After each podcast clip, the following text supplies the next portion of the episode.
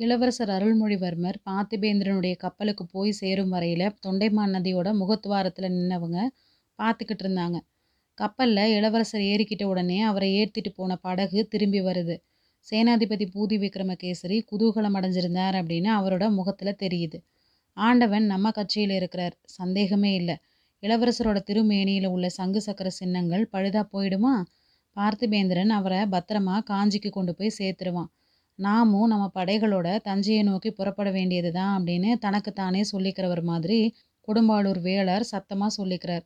உடனே பக்கத்தில் இருந்த ஆழ்வார்க்கடியான பார்க்குறார் வைஷ்ணவனே நீ இங்கே தான் நிற்கிறியா அதனால் பாதகம் ஒன்றும் இல்லை முதன் மந்திரியோட அந்தரங்க ஒற்றனுக்கு தெரியாதது என்ன இருக்க முடியும்? சரி நீ என்ன செய்ய போகிற மாதோட்டத்துக்கு எங்கூட வரப்போறியா? அப்படின்னு கேட்குறார் இல்லை ஐயா முதன் மந்திரி எனக்கு இட்ட வேலை இன்னும் ஒன்று இருக்குது அப்படிங்கிறான். அது என்ன அப்பா?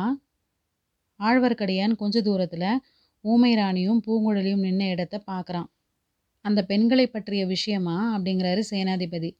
அவங்களில் ஒருத்தரை பற்றியது தான் இலங்கையில் இந்த மாதிரியான ஊமேஸ்திரி ஒருத்தியை பார்க்க நேர்ந்தா அவளை எப்படியாவது தஞ்சாவூருக்கு அழைச்சிட்டு வரும்படி முதன் மந்திரி கட்டளையிட்டிருக்கிறார் அப்படிங்கிறான். நல்ல வேலை உனக்கு கொடுத்தார். அதை விட இலங்கை கடல்களில் அடிக்கிற புயல் காற்றுகளில் உன்னை பிடிச்சிட்டு வரும்படி உனக்கு சொல்லியிருக்கலாம். அந்த ஊமேஸ்திரியை பிடிச்சிட்டு போகிறது அவ்வளோ சுலபமான காரியமா? அவள் யாரோ தெரியல. நம்ம இளவரசர்கிட்ட ரொம்ப பாசம் வச்சிருக்கிறா. உனக்கு ஏதாவது அவளை பற்றி தெரியுமா? அப்படிங்கிறாரு சேனாதிபதி. அவள் ஊமை அப்படிங்கிறதும் பிறவி செவிடு அப்படிங்கிறதும் தெரியும். அவளை அழைச்சிக்கிட்டு போகிறத விட புயல் காற்ற கூண்டில் அடைச்சிக்கிட்டு போகிறது சுலபம் அப்படின்னு தெரியும். இருந்தாலும் என்னோட எஜமானர் சொல்லியிருக்கிறபடியினால ஒரு பிரயத்தனம் செய்து பார்ப்பேன் அப்படிங்கிற ஆழ்வார்க்கடியான். இந்த ஓடக்கார பெண்ணுக்கும் அவளுக்கும் நட்பு இருக்கும் போல இருக்குது. ரெண்டு பேரும் ஜாடைகள்னால பேசிக்கிறத பாரு. அந்த பொண்ணை இங்கே கூப்பிடு அவளுக்கு ஒரு எச்சரிக்கை செய்யணும். ஆழ்வார்க்கடியான் அந்த பெண்களோட பக்கத்தில் போய் பூங்குழலி கிட்ட சேனாதிபதி அழைக்கிறத சொல்கிறான் பூங்குழலி ஊமைராணியை விட்டு பிரிஞ்சு சேனாதிபதி பக்கத்தில் போகிறா இதோ பார் பெண்ணே நீ ரொம்ப புத்திசாலி. நல்ல சமயத்தில் வந்து முக்கியமான செய்தி சொன்னேன் சோழ குலத்துக்கு பெரிய உதவி செய்திருக்கிற. இதை நான் என்றைக்குமே மறக்க மாட்டேன். தக்க சமயத்தில் தகுந்த பரிசு கொடுப்பேன் அப்படிங்கிறார். பூங்குழலி வந்தனம் ஐயா எனக்கு பரிசில் எதுவும் தேவையில்லை அப்படின்னு பணிவோடு சொல்கிறா தேவையில்லைன்னா யார் விடுறாங்க? இந்த குழப்பமெல்லாம் கொஞ்சம் அடங்கட்டும். அதுக்கப்புறம் சோழ நாட்டு சைனியத்தில் வீராதி வீரனாக பார்த்து உனக்கு திருமணம் செய்து வைக்கிறேன். உனக்கு வாய்க்கிற கணவன் அற்ப சொற்பமானவனாக இருந்தால் போதாது. பீமசேனனாக இருக்கணும். இல்லாட்டி அவனை கண்ணில் விரலை கொடுத்து ஆட்டி வச்சிட மாட்டியா? அப்படின்னு சேனாதிபதி சொல்லி புன்னகை செய்கிறார் பூங்குழலி தரையை பார்த்தபடி நிற்கிறா அவளோட உள்ளத்தில் கோபம் பொங்குது. ஆனால் அந்த சமயம் அதை காட்டிக்க விரும்பலை. இந்த முரட்டு கிழவர்கிட்ட சண்டை பிடிக்கிறதுனால என்ன பையன்? கோபத்தை அடக்கிக்க முயற்சி செய்கிறா ஆனால் ஒரு விஷயத்தை மட்டும் ஞாபகம் வச்சுக்கோ. இளவரசருக்கு ஏதோ உதவி செய்துட்டதுனால அவர் மேலே பாத்தியதை கொண்டாடலாம் அப்படின்னு நினைக்காத. கடலில் வலை போட்டு மீன் பிடிக்கிறதோட நிறுத்திக்கோ. இளவரசரை வலை போட்டு பிடிக்கலாம் அப்படின்னு ஆசைப்படாத. ஜாக்கிரதை. பெண்ணே இனி அவர் பக்கத்தில் நெருங்கினா கூட உனக்கு ஆபத்து வரும் அப்படிங்கிறாரு சேனாதிபதி. அவரோட குரல் அப்போ ரொம்ப கடுமையாக இருந்தது. அவரோட ஒவ்வொரு வார்த்தையும் காய்ச்சிய ஈயத்துளிய விடுறது மாதிரி பூங்குழலியோட காதில் விழுகுது. அந்த கிழவருக்கு பதிலுக்கு பதில் காரசாரமான வார்த்தைகளை சொல்லணும் அப்படின்னு பூங்குழலி விரும்புகிறா ஆனால் பேச முடியல. தொண்டை அடைக்குது. காதில் விழுந்த காய்ச்சிய ஈயத்துளிகள் கண் வழியாக வெளியில் வருது. வெப்பமான கண்ணீர் துளிகள் தோன்றி கண்களை எரிய செய்யுது. குனிந்த தலை நிமிராம பூங்குழலி திரும்புறா. கடற்கரைக்கு எதிர்ப்பக்கம் நடக்கிறா. நடை மெதுவாக ஆரம்பமாச்சு. வர வர வேகம் அதிகரிக்குது. ஊமைராணி இருந்த திசையை ஒரு கணம் கடை கண்ணால் பார்க்குறான் அவ பக்கத்தில் ஆழ்வார்க்கடியான் நின்று ஏதோ அவகிட்ட தெரிவிக்க முயன்றுக்கிட்டு இருக்கிறத பார்க்குறா மனிதர்கள் இருக்கிற இடத்துலையே தான் இருக்கக்கூடாது அப்படிங்கிற எண்ணம் அவளுக்கு தோணுது. மனித குரலையே கேட்க பிடிக்கல. மனிதர்கள் எத்தனை கொடூரமானவங்க? எதுக்காக இவ்வளோ குரூரமான சொற்களை பேசுகிறாங்க எல்லாரும் ஊமைகளாகவே இருந்துட்டா? எவ்வளோ நல்லா இருக்கும். கொஞ்ச தூரம் காட்டில் புகுந்து போனதுக்கப்புறம் தொண்டை மாநாட்டோட கரையை அடையிறா. அந்த கரையோட உள்நாட்டை நோக்கி நடக்கிறா. அவளோட படகை விட்டிருந்த இடத்த குறிவைத்து நடக்கிறா. ஆமாம் சீக்கிரமாக அந்த படகை போய் சேரணும். படகுல ஏறிக்கணும். தன்னந்தனியாக கடலில் போகணும்.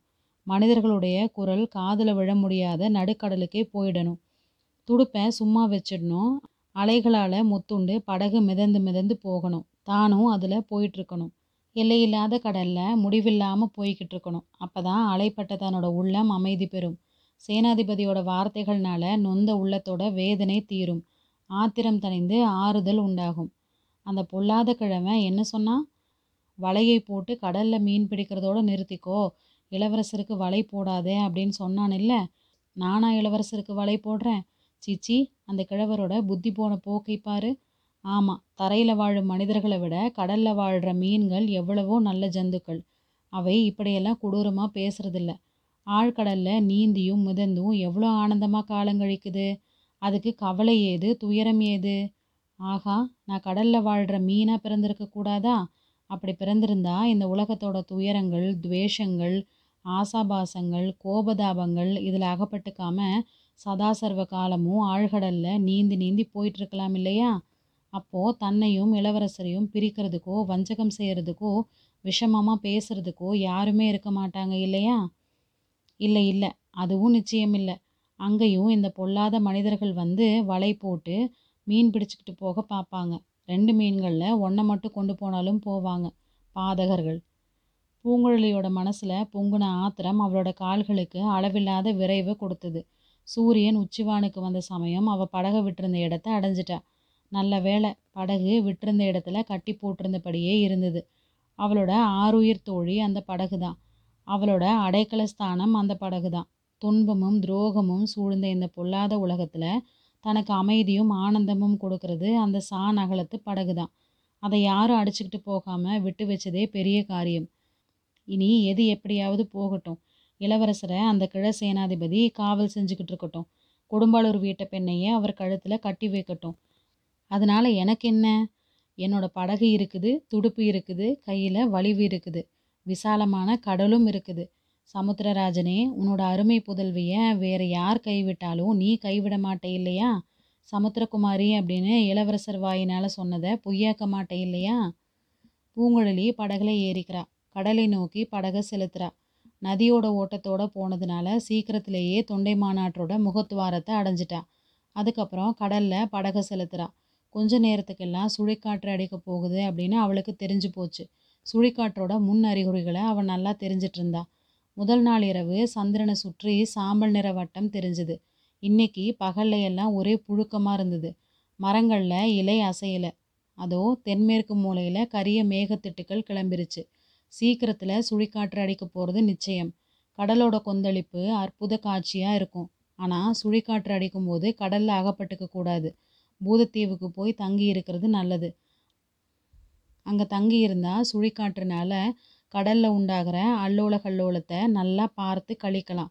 காற்று அடிச்சிட்டு போனதுக்கப்புறம் கடலில் செலுத்திக்கிட்டு கோடிக்கரைக்கு போகலாம். இப்போ என்ன அவசரம்?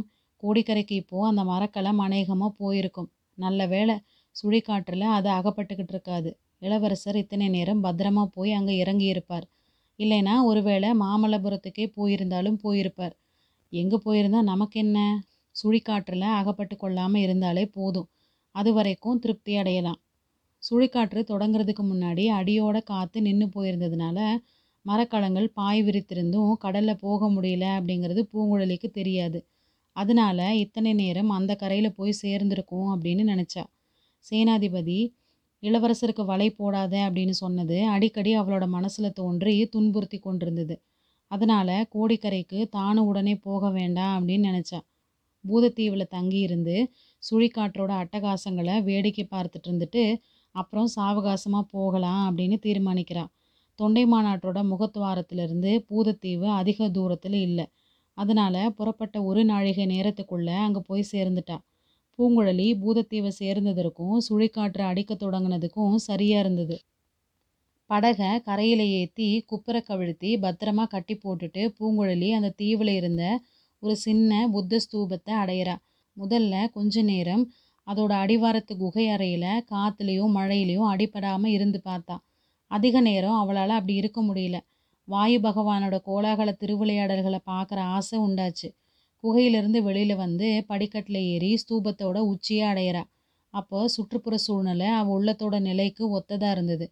பூதத்தீவில் ஓங்கி வளர்ந்திருந்த நூற்றுக்கணக்கான தென்னை மரங்கள் தலைவிரி கோலமாக ஊழிக்காலத்தில் சம்ஹார மூர்த்தியை சுற்றி நின்று பூதகணங்கள் ஆடுறது மாதிரி ஆடுச்சு கடல் அலைகள் அந்த தென்னை மரங்களோட உயரம் சில சமயம் எழும்பி இமயமலையோட பனிச்சிகரங்களை மாதிரி ஒரு வினாடி காட்சியளிச்சது. மறு வினாடியே நூறு கோடி நுரைத்துளிகளா சிதறி விழுந்தது. சுழன்று சுழன்று அடித்த காற்றோட சப்தமும் அந்த காற்றில் சுழன்று ஆடிய மரக்கிளைகளோட சப்தமும் அலைகளோட பேரொளியும் இடையிடையே கேட்ட இடி முழக்கமும் சேர்ந்து திக்கு திகாந்தங்கள் எல்லாம் இடிந்து தகர்ந்து விழுது அப்படின்னு நினைக்க வச்சுது. வானத்தை வெட்டி பிளக்கிறது மாதிரி அப்பப்போ தோன்றி கப்பும் கிளையும் விட்டு படர்ந்து ஓடி மறைந்த மின்னல்கள் ஒரு வினாடி நேரம் கொந்தளித்த அலைக்கடலையும் பேயாட்டம் ஆடின மரங்களையும் வெளிச்சம் போட்டு காட்டிட்டு மறு வினாடி கன்னங்கரிய காரிருள்ல ஆழச் செய்தது. இவ்வளவு அல்லோலகல்லோலங்களையும் பார்த்துக்கிட்டு பூங்குழலி வெகுநேரம் நிற்கிறான் அவளோட உடம்பு காற்றில் ஆடிய மரங்களை மாதிரி ஆடுது. அவளோட கூந்தல் அவிழ்ந்து காற்றில் பறக்குது. மழை அவளோட உடலை நனைக்குது. இடி முழக்கம் அவளோட செவிகளை பிளக்குது. மின்வெட்டு அவ கண்களை பறிக்குது. இதையெல்லாம் அவ பொருட்படுத்தவே இல்லை ரொம்ப நேரம் அந்த காற்றுலயும் மழையிலையும் அவ நிற்கிறா அவளோட உள்ளம் வெறிகொண்டு கொந்தளிக்குது. தன்னை சுற்றியும் நடைபெற அற்புத கோலாகலமெல்லாம் தான் பார்த்து கழிக்கிறதுக்காகத்தான் நடக்கிறதா நினச்சி பெருமிதத்தோடு அனுபவிச்சுக்கிட்டு இருந்தாள் இடையிடையே அவளுக்கு இளவரசர் அருள்மொழிவர்மரோட நினைவு வந்துக்கிட்டு இருந்தது. அந்த சமயம் அவர் கோடிக்கரைக்கு சேர்ந்து பத்திரமான இடத்துல தங்கியிருப்பார் அப்படின்னு நினச்சா ஒருவேளை தன்னோட பெற்றோர் வீட்டில் கூட அவர் தங்கியிருக்கலாம். இல்லைன்னா நாகப்பட்டினம் போய் அங்கே ராஜ மாளிகையில தங்கியிருக்கலாம். ஒருவேளை கடலில் கப்பல்லையே இருந்திருப்பாரோ? இருந்தால் என்ன? அவர் ஏறிப்போன பெரிய மரக்கலத்தை எந்த சுழிக்காற்று தான் என்ன செய்திடும்? அவரை பாதுகாக்க எத்தனையோ பேர் சுற்றியும் சூழ்ந்திருப்பாங்க. தன்னை பற்றி அவர் ஞாபகப்படுத்திக் கொள்வாரா? அந்த பேதை பூங்குழலி இந்த சமயம் எங்கிருக்கிறாளோ அப்படின்னு நினச்சிக்குவாரா ஒரு நாளும் மாட்டார். அவரோட சகோதரி அனுப்பிய வந்தியத்தேவனை பற்றி நினச்சிக்குவார் கொடும்பாளூர் கோமகளை பற்றி நினச்சிக்குவார் இந்த ஏழை கரையர் பெண்ணை அவருக்கு எங்கே நினைவிருக்க போகுது? இரவு வெகு நேரம் சுழிக்காற்றோட கோலாகலத்தை அனுபவிச்சுட்டு பூங்குழலி ஸ்தூபத்தோட அடிவார குகைக்கு போய் கண்ணசந்துட்டா தூக்கத்துலேயும் அவள் அமைதி அடையலை ஏதேதோ கனவுகள் கண்டுகிட்டு இருந்தா. கடல்ல படகுல சென்று வலை வீசுறது மாதிரியும் அதில் இளவரசர் அகப்படுறது மாதிரியும் ஒரு தடவை கனவு கண்டா. இன்னொரு சமயம் அவளும் இளவரசரும் மீன்களாக மாறி கடல்ல பக்கத்தில் பக்கத்தில் நீந்தி போகிறதா கனவு கண்டா. ஒவ்வொரு கனவோட நடுவுலையும் எந்திரிச்சு இது என்ன பைத்தியக்காரத்தனம் அப்படின்னு நினச்சிட்டு மனசை தெளிவாக்கிக்க முயற்சி செய்து மறுபடியும் தூங்கி போகிறாள் பொழுது விடிஞ்சு அவன் நல்லா விழித்தெழுந்தப்போ சுழிக்காற்றோட கோலாகலம் ஒருவாறு அடங்கியிருந்தது. இடி இல்லை மின்னல் இல்லை மழையும் நின்று போயிருந்தது. எழுந்து கடற்கரைக்கு போறா. நேற்றிரவு மாதிரி அவ்வளோ பெரிய அலைகள் இப்போ கடல்ல அடிக்கல. இருந்தாலும் கடல் இன்னும் கொந்தளிப்பாதான் இருந்தது. முதல் நாள் இரவு சுழிக்காற்று அந்த தீவை என்ன பாடுபடுத்திருச்சு அப்படிங்கிறதுக்கு அறிகுறியான காட்சிகள் நாலா பக்கமும் தெரியுது. வேரோட பெயர்ந்து தரையில் விழுந்து கிடந்த மரங்களும் முடிகள் வளைந்து தாழ்ந்திருந்த நெடிய பெரிய மரங்களும் காட்சியளிக்குது. பூங்குழலி அந்த காட்சிகளை எல்லாம் பார்த்துக்கிட்டு இருந்தப்போ கடல்ல கொஞ்ச தூரத்துல ஒரு கட்டு மரம் மிதக்கிறது மாதிரி தெரிஞ்சுது. அது கடற்கரையோரத்து அலைகள்னால பல தடவை அப்படியும் இப்படியும் அலைஞ்சதுக்கு அப்புறமா கடைசியா கரையில வந்து ஒதுங்குது. அப்பதான் அதுல ஒரு மனுஷன் இருக்கிறத பூங்குழலி கவனிக்கிறா. ஓடிப்போய் பார்க்குறா கட்டுமரத்தில் கட்டப்பட்டிருந்த அந்த மனுஷன் குற்றுயிராக இருந்தான். அவனை கட்டு அவிழ்த்து விட்டு ஆஸ்வாசப்படுத்தினான் அவன் ஈழத்து கடற்கரை கிராமம் ஒன்று சேர்ந்த வலைங்கன் மீன் பிடிக்க போன இடத்துல சுழிக்காற்றல் ஆகப்பட்டுக்கிட்டு தான் தெரிவிச்சான். தன்னோட இருந்த தோழனை கடல் இரையாக்கிக் கொண்டதாகவும் தான் பிழைச்சது புனர்ஜென்மம் அப்படின்னு சொல்கிறான் இன்னும் முக்கியமான ஒரு செய்தியையும் அவன் சொல்கிறான் முன்னிரவு நேரத்தில் கடுமையான சுழிக்காற்று அடித்து கொஞ்சம் நின்னது மாதிரி இருந்தது. எங்களை சுற்றியும் காரிருள் சூழ்ந்திருந்தது. திடீர்னு ஒரு பேரிடி இடிச்சது அப்போ தோன்றின மின்னல் வெளிச்சத்தில் ரெண்டு மரக்கலங்கள் தெரிஞ்சுது. ஒரு மரக்கலம் தீப்பிடித்து எரிய தொடங்குச்சு.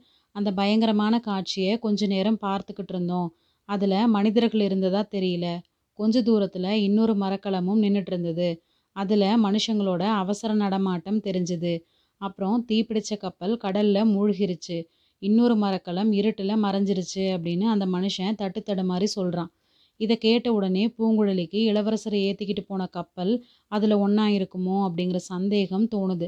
அப்படி இருக்க முடியாது அப்படின்னு நினச்சிக்கிறா கடலில் எத்தனையோ கப்பல்கள் வந்துட்டும் போயிட்டும் இருக்கும்.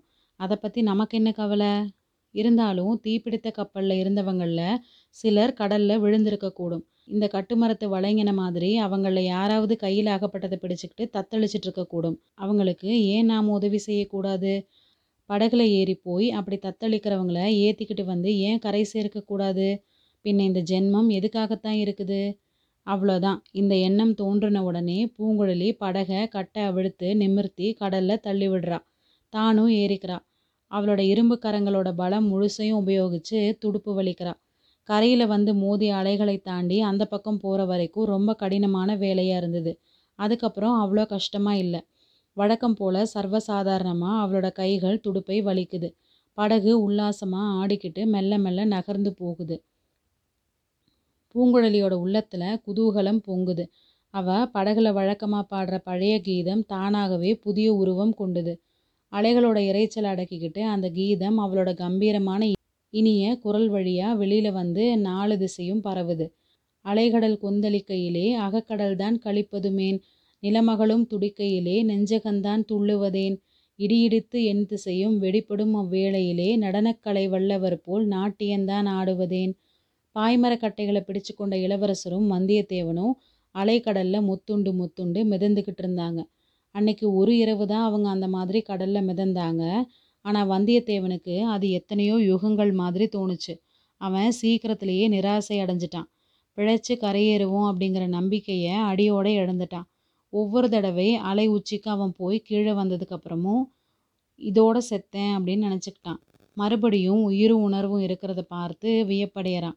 அடிக்கடி இளவரசரை பார்த்து என்னோட அவசர புத்தியினால் உங்களையும் இந்த ஆபத்துக்கு உள்ளாக்கினேனே அப்படின்னு புலம்புறான். இளவரசர் அவனுக்கு ஆறுதல் சொல்லி தைரியம் ஊட்டிட்டு வந்தார். மூணு நாள் நாலு நாள் வரைக்கும் கடலில் இந்த மாதிரி மிதந்து பிழைத்து வந்தவங்க கூட உண்டு அப்படின்னு அடிக்கடி சொல்லிட்டு இருந்தார். நாம் கடலில் விழுந்து எத்தனை நாள் ஆச்சு? அப்படின்னு வந்தியத்தேவன் கேட்குறான் இன்னும் ஒரு ராத்திரி கூட ஆகலையே அப்படிங்கிறாரு இளவரசர். பொய் பல நாட்கள் ஆகியிருக்கணும் அப்படிங்கிறான் வந்தியத்தேவன். கொஞ்ச நேரத்துக்கெல்லாம் அவனுக்கு இன்னொரு கஷ்டம் ஏற்பட்டது. தொண்டை வறண்டு போய் தாகம் எடுத்தது. தண்ணீர்லேயே மிதந்துக்கிட்டு இருக்கிறான். ஆனால் தாகத்துக்கு குடிக்க தண்ணீர் இல்லை. இது பெரிய சித்திரவதையாக இருந்தது. இளவரசர்கிட்ட சொல்கிறான் கொஞ்சம் பொறுமையாரு சீக்கிரம் பொழுது விடியும். எங்கேயாவது கரையில் போய் ஒதுங்குவோம் அப்படிங்கிறாரு இளவரசர். கொஞ்ச நேரம் பொறுத்து பார்த்தா முடியல. ஐயா என்னால் இந்த சித்திரவதையை பொறுக்க முடியாது. கட்டை அவிழ்த்து விடுங்க. கடலில் மூழ்கி சாகிறேன் அப்படிங்கிறான். இளவரசர் மறுபடியும் தைரியம் சொல்ல முயற்சிக்கிறாரு. ஆனால் பழிக்கலை. வந்தியத்தேவனுக்கு வெறி மூன்றுச்சு. தன்னோட கட்டுகளை தானே அவிழ்த்து கொள்ள முயற்சிக்கிறான். இளவரசர் அதை பார்க்குறார் பக்கத்தில் நெருங்கி போய் அவனோட தலையில் ஓங்கி ரெண்டு அறை அறையிறார் வந்தியத்தேவன் உணர்வை இழந்தான். அவன் மறுபடியும் உணர்வு பெற்ற போது பொழுது விடிந்து வெளிச்சமாக இருக்கிறத பார்க்குறான் அலைகளோட ஆரவாரம் கொஞ்சம் அடங்கி இருந்தது. சூரியன் எங்கேயோ உதயமாகி இருக்கணும். ஆனால் எங்கே உதயமாகி இருக்கிறது அப்படின்னு பார்க்க முடியல. இளவரசர் அவனை அன்போடு பார்த்து தோழா சமீபத்தில் எங்கேயோ கரை இருக்கணும். தென்னை மரம் உன்னோட உச்சியை கொஞ்சம் முன்னாடி பார்த்தேன். இன்னும் கொஞ்சம் பொறுமையாரு அப்படின்னு சொல்கிறார் இளவரசரே என்னை கைவிட்டுட்டு நீங்கள் எப்படியாவது தப்பிச்சு போயிடுங்க அப்படிங்கிறான் வந்தியத்தேவன். வேண்டாம் தைரியத்தை இழக்காத. உன்னை அப்படி நான் விட்டுட்டு போக மாட்டேன்.